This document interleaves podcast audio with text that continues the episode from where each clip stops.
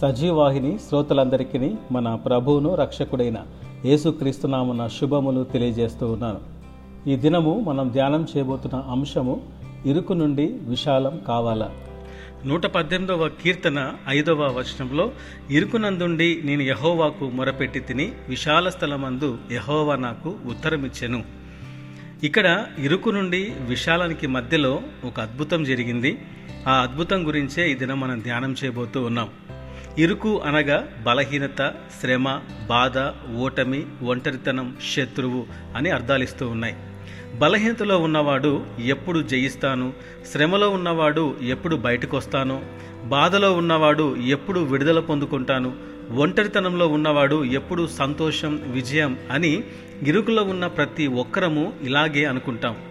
విశాల స్థలము అనగా విజయం సమృద్ధి సంతోషం అని అర్థమిస్తున్నాయి ఇరుకులో ఉన్న వారిని విశాల స్థలమునకు తీసుకువెళ్ళేది దేవుడు ఒక్కడే ఈ భాగాన్ని మనం అర్థం చేసుకోవాలంటే బైబిల్లో ఒక అద్భుతమైన సందర్భం ఉంది. అది మీ ముందుకు తీసుకొస్తాను. మొదటి సమయాలు గ్రంథము ముప్పయో అధ్యాయము ఆరో వచనంలో దావీదు మిక్కిలి దుఃఖపడెను మరియు తమ తమ కుమారులను బట్టి కుమార్తెలను బట్టి జనులందరికీ ప్రాణము విసికినందున రాళ్ళు రువ్వి దావీదును చంపుదము రండని వారు చెప్పుకొనగా. ఈ భాగంలో ఏమైందంటే ఇక్కడ దావీదు ఇరుకులో ఉన్నాడు. ఒకవైపు నుండి సౌలు తరుముకుంటూ వస్తున్నాడు మరొక వైపు అమాలేకీలు దండెత్తి వచ్చి వారి భార్యలను కుమారులను కుమార్తెలను చెరబట్టి తీసుకెళ్ళిపోయారు. దావీదునకు తోడుగా వచ్చిన ఆరు వందల మంది దావీదునే చంపుటకు లేచారు. ఇప్పుడు దావీదు శ్రమ బాధ ఓటమి ఒంటరితనం శత్రువు ఇలాంటి వాటిలో ఇరుక్కున్నాడు.